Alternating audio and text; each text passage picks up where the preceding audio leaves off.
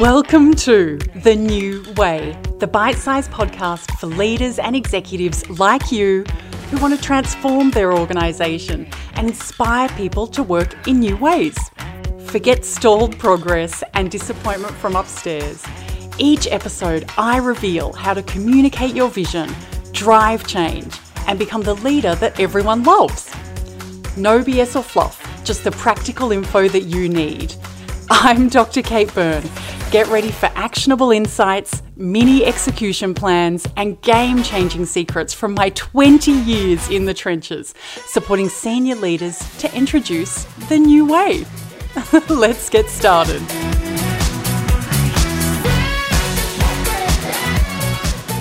Hello, hello. Thank you so much for joining me for this week's episode of The New Way. It's so great to have you with me. I'm working from my home office today, and my very very spoiled dogs are taking full advantage.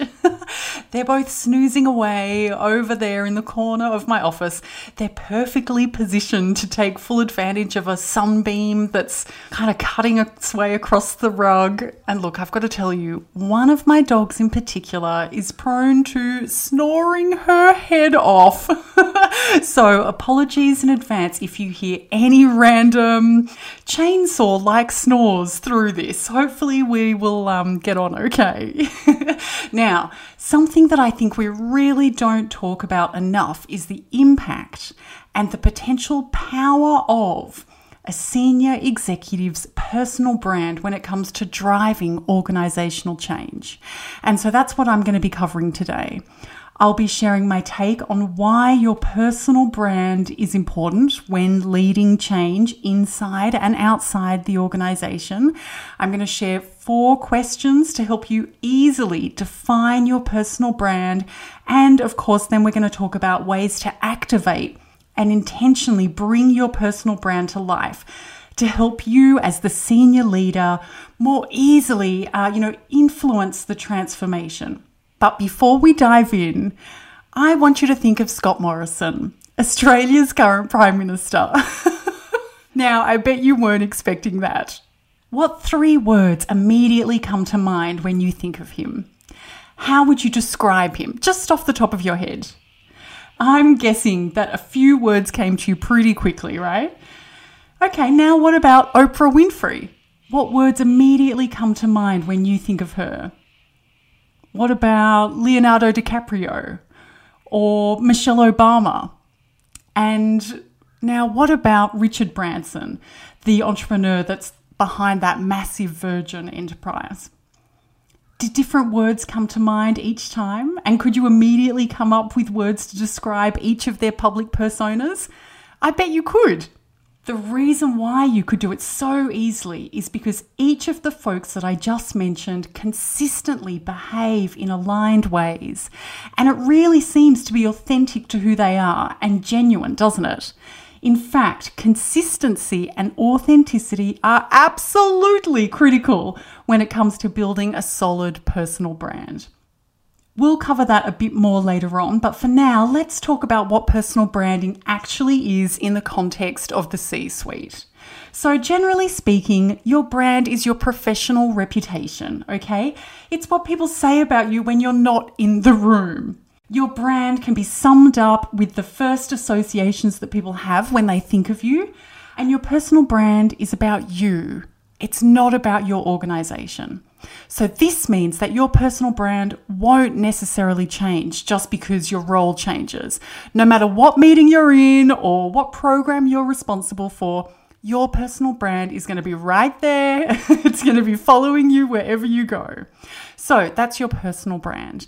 The concept of personal branding is a little bit different. That's the process or the practice, I guess you could say, of intentionally positioning a person, so you in this case, with a specific reputation in mind. It's like an ongoing process of developing and maintaining a type of reputation strategy that's designed to create and influence how folks are going to perceive that person. So, in this case, we're talking about how employees and other stakeholders that are relevant to our reform agenda perceive you as the senior leader. Like I mentioned before, someone's personal brand usually stays pretty consistent throughout their career.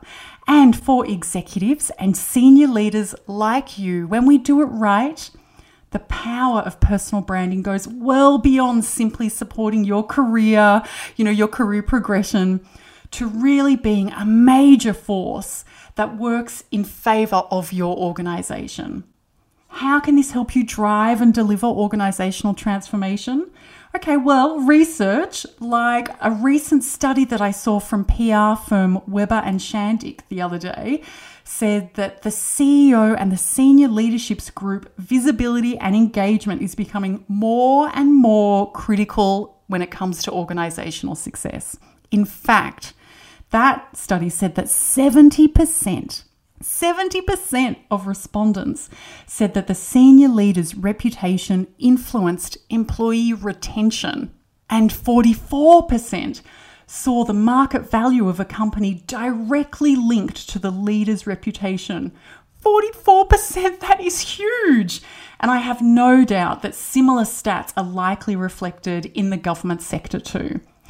The big benefit is that having a strong, positive personal brand inside your organization is an extremely stabilizing force in the midst of change and uncertainty. So when your employees trust you and they see you as a stabilizing presence, they are way more likely to participate in the change journey and to trust you enough to stick to it when things seem really uncertain or really challenging or just a pain in the ass. And when your employees buy into your vision, when they buy into your example, what you stand for, you can more easily influence and inspire confidence. And that can be absolutely game changing for the success of your reform agenda. Now, you might think that personal branding is a bit of a flog, or you might think that it's super awkward. I get it. I used to feel that way as well. But the truth is, if you don't define it intentionally, then you do run the risk that others are going to define it for you. And knowing how much a positive, aligned personal brand can really support organizational transformation, I absolutely encourage you not to leave it to chance. That's why I'm going to share four questions with you right now to help you define your personal brand. Now, these questions are really kind of prompts, they're a launch pad for your thinking. And combined, your answers to these questions will become your personal brand summary, which you'll be able to share with your support team and then use in a whole variety of ways. So let's dive in.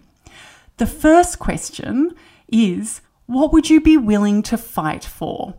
Or if you're a lover and not a fighter, you might prefer the question, What really pisses you off? Now, both of these questions are going to help you uncover your values because strong emotion gives clues to our values and our boundaries. I want to give you an example here to help bring this to life for you, okay? I can't believe I'm saying this. Okay. So, dickheads that half ass things really, really piss me off. And now, this points to one of my values, which is around excellence. It's around doing your best and giving it your all, that type of thing. Another example is that unequal access to education and learning opportunities really gets to me. For me, it's something that I'd really I would stand up and fight for. I'm absolutely convinced in the life-changing power of education because I have experienced it myself and learning is a really, really important value of mine. To me, learning encompasses curiosity, open mindedness, growth, evolution, you know, confidence, breaking the cycle, all of that good stuff. I hope that you can see the connection between the stuff that fires me up and my values in these examples.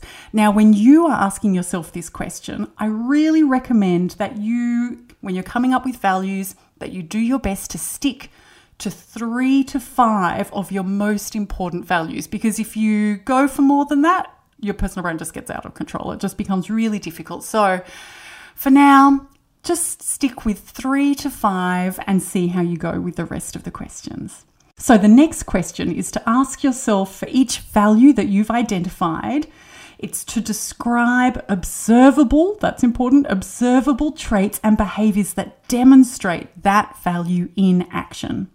So, for example, to me, my value of learning looks like investing in innovation, creating space to experiment, staying abreast of industry best practice, investing in professional development, making sure that my team have the resources and the training and the support that they need to excel, asking questions, being open minded, and seeking different perspectives. Notice how everything that I've just said there is something that's really relevant to a work context. Try to keep that in mind when you're doing this. Now, this is about grounding your values and describing them in real life observable terms. And of course, the way that you describe your values will probably be very different than the way I do or that anyone else does. And that's a okay. And in fact, that's really the magic of it. So, the next question to help you define your personal brand is what are your strengths? This one is about getting really, really clear on your natural skills and aptitudes. Your strengths are the things that come naturally to you. When you're working in your zone of strengths, things are just going to flow and feel easier. A great kicking off point to help identify your strengths is by doing a personality assessment or a profiling quiz. I really recommend the Gallup one that offers they offer a really great strengths profiling tool that you can complete for a small fee online. And I don't think you need to do just one profiling tool. I find that doing a few can really help you pinpoint your strengths. So I also recommend that you check out the free online tool that I've created that you can use to discover your strengths specifically as a change leader. Now, I'm going to link to both of those resources in the show notes. And you can pause me right now if you want and go grab them right now at thenewway.com.au. Okay, when you come back and you're back with me, the final question to consider to help define your personal brand is what's your preferred communication style? Now, this can cover everything, anything from your comfort with swearing and using slang to whether you prefer creating long form or short form content, if you prefer speaking or writing, if you're comfortable on video, all of that kind of thing. So just jot down whatever comes to mind when you think about your preferences around communicating. Now, I really encourage you to carve out 15 minutes this week to consider and jot down your responses to those four questions that I've just shared and to do the Strengths Finder and the Change Leader assessments that I've mentioned as well. Once you have your personal brand summary, of course, the next step is to activate it by intentionally taking steps to bring it to life. There are a bunch of ways to do this, and if it's possible, I really encourage you to work with your strategic transformation and comms advisors to develop a plan that matches your reform context and your goals.